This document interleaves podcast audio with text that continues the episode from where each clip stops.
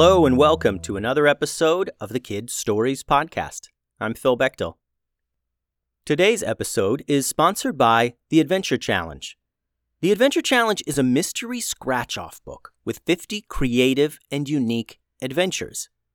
Each adventure is covered by scratcher material, making every challenge a surprise. As you finish each challenge, the book becomes a memory keepsake, with a spot to write about your adventure and a place to stick a photo. The Adventure Challenge gets the family together, having fun, and keeps that memory for you within its pages.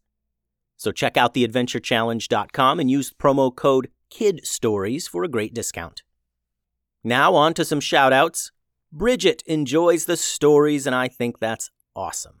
Bridget, I think if you were a character in the Valley, you'd be Queen of the Mist Fairies, and you would rule over your Mist Fairy subjects with a firm and fair hand. Thanks for listening, Bridget.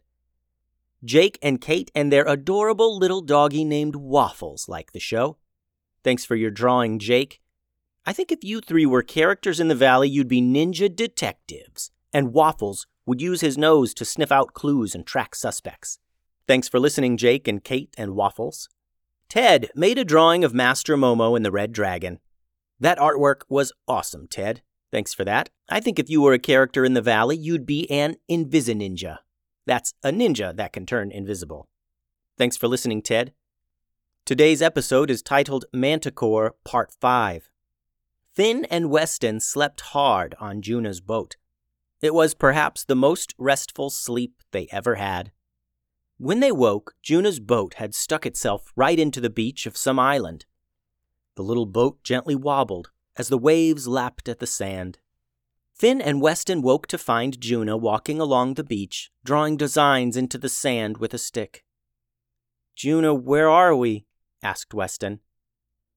We're here, said Juna. This is the island where she lives, the Lady of the Lake. Are you ready? Finn and Weston stretched. They ate some rations and followed Juna into the forest. This island was very large. Glowing plants illuminated the jungle. Some lanterns hung from trees and poles. What's with the lanterns? asked Finn. Do people live here? People other than the Lady of the Lake? Sometimes, people who owe her favors. But not right now, said Juna. Right now it's just her. This island was unlike anything Finn and Weston had ever seen. It was like an alien landscape. Squirrels with snake tails leaped from tree to tree.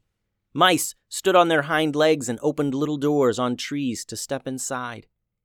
Glowing plants opened up to reveal little creatures with black fur and red eyes the tiny black bears, no bigger than a grape, scampered down the stalks of the plants, gathering powdery pollen from other nearby plants, rubbing it all over their fur, turning it yellow.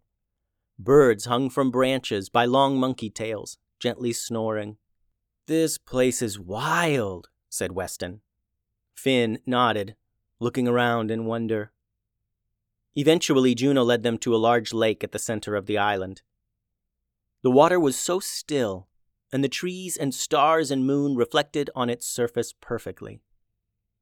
They all walked to the water's edge. A ripple began in the center of the lake. Like a stone was dropped there, but the ripple kept building and building. A woman then emerged from the center of the ripple. Her body rose from the water and hovered in the air. She wore a white dress, and her skin was white like light. Her dress was made of hundreds of strips of bright white fabric, and they flowed gently all around her in the air. She glowed brightly and illuminated the lake and the shore all around.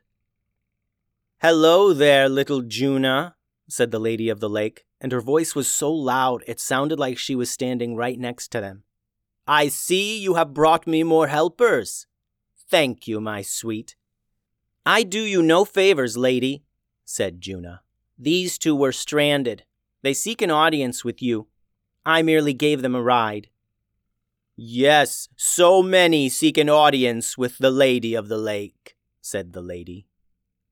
Juna turned to Finn and Weston. Good luck, she said.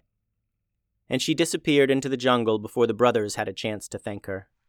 What do you seek from the Lady of the Lake? said the floating woman, flying toward Finn and Weston. She stopped at the shore, leaning down toward the boys. They now saw her true size. The lady of the lake was nearly twelve feet tall, and her floating dress extended for twenty feet in all directions. White light shone brightly from her eyes. We we heard you could help us get to the moon, said Finn. The moon, the stars, I can get you anywhere, said the lady. But why? Why do you seek passage to the moon? That's our business, said Finn. What will it cost us to travel there? Your business indeed. In exchange for passage to the moon, you will remain here on the island as its protectors answered the lady. Protectors of what? asked Weston. Why, protectors of everything you see. My island, my plants, my animals, everything here is under constant threat from the beasts living in the ocean here on the dark side. Beasts come out of the waters onto my beaches to destroy my island. Finn and Weston looked at each other, remembering the incident from before where the red squid beast destroyed their boat in less than two minutes. They imagined the depths of this ocean here on the dark side was full of similar beasts. How long will we be in your service? asked Finn. The lady paused, and a little grin appeared on her face for just a moment. For as long as I need you, the only promise I can make is that I will release you some day. Finn and Weston looked at each other again. They didn't need to discuss it. As guardians, it was their duty to protect their island of Katana. The only way to save the Gold Goldmane Lions was to take a trip to the moon to find the Manticore leader. All right, said Finn. We'll do it. The Lady of the Lake smiled wide. Of course you will. You knew it, and I knew it, and so it goes. I will come retrieve you when you are done. The Lady of the Lake then spun in the air, her dress whipping about until she disappeared in a flash of light. Finn and Weston closed their eyes against the bright light.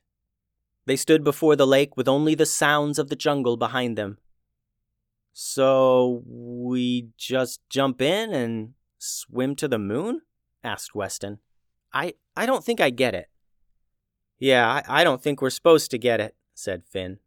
But yeah, I, I figure we just jump in and swim to the reflection or something. The brothers stepped into the water until it was deep enough for them to dive beneath the surface. The reflection of the moon did not stop at the surface. The image of the moon shone beyond the surface of this magical lake all the way down through the water onto the lake bed. Finn and Weston pumped their legs and paddled their arms until they reached the image of the moon. Finn reached out his hand and pressed it into the moon. Instead of the muddy lake bed, he felt a dry nothingness. He turned to Weston underwater and pointed to the moon reflection in the mud. Then Finn held his hands together out in front of him, and he pumped his legs and swam right into the mirror image of the moon. Weston followed.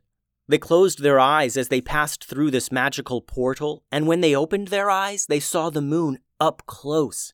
They floated down onto its surface as if parachuting slowly to the ground. Their feet touched down and they sat in the gray, dusty stone for a moment. That was weird, said Finn. Yeah, that was probably the weirdest thing ever of all time, agreed Weston. The brothers stood up and felt themselves lighter. They bounced around, getting their moon legs and leaping higher than they ever could on their home planet. The gravity here was certainly different, but it didn't seem to matter. There was nothing to leap over. For as far as they could see, the landscape was filled with gray stone and dust, with some craters scattered here and there. So now I guess we just look for something? asked Finn. I think Hamish said the head manticore, the leader, or whatever it was, was inside the moon, so maybe there's like a tunnel or something, said Weston. The brothers wandered the surface of the moon, their eyes peeled for anything interesting that could lead them to beneath the surface. Finally, they discovered a large crater, and at the very bottom was a cave opening. It was clearly intentionally made, featuring an arched doorway. The brothers entered this tunnel and began their journey down, down, down. Staircases and tunnels twisted and curved further and further down into the heart of the moon. The brothers walked for what felt like days and days. Finn lit the tunnels with his staff, but there were also some torches hung on the walls that must have been burning for centuries somehow. Finally, they reached a large chamber, a, a giant room carved from the very center of the moon. The room was so big that if Finn and Weston were on either side of it, they would look as small as bugs to each other. All around this huge room were pools of water like giant puddles. In the center of the room was a stone statue of a manticore, a statue bigger than an elephant, as big as a building. Something tells me that's the king manticore, said Finn. Yeah, but it's stone, said Weston. How will the king manticore help us if he's just a statue? The brothers slowly entered further into the room, hoping to find some clues that would help them understand how this all worked. As the boys approached the giant stone manticore statue, the quiet sound of gently splashing water echoed through the chamber. They turned and noticed the surface of the pools of water began to ripple. The water in the big puddles splashed and bubbled, and things began to slowly rise from the water. Huge, black scorpion stingers, black furry lion paws, angry looking heads surrounded by manes of thick black hair, manticores, deep black, the color of space itself, the darkness between the stars. Five angry manticores emerged from the pools of water and eyed Finn and Weston. The beasts began to circle the brothers, creeping along as if hunting them. Was this some kind of trap? yelled Finn. Before Weston could answer, the manticores attacked. Great lions' roars filled the chamber. Weston climbed the stone manticore statue and reached in his bag for exploding goofballs. He tossed the bombs away from him frantically, and explosions rocked the room, sending bits of stone flying in all directions. Finn ran to the rocky walls of the room, leaping from stone to stone and running up the sloped edges of the wall to avoid the manticore attack. Finn's magical blasts zapped from his staff, bouncing off the hardened shell of the charging manticore. In seconds, the room had erupted in an epic battle, pitting Finn and Weston against five monstrous, destructive manticore. The odds were against them, and it would take a miracle for them to make it out of the center of the moon. The end. Thanks for listening, everyone. The website is kidstoriespodcast.com. Send all your drawings and correspondence to kidstoriespodcast at gmail.com and find hours and hours more stories at patreon.com forward slash kidstoriespodcast. Adios.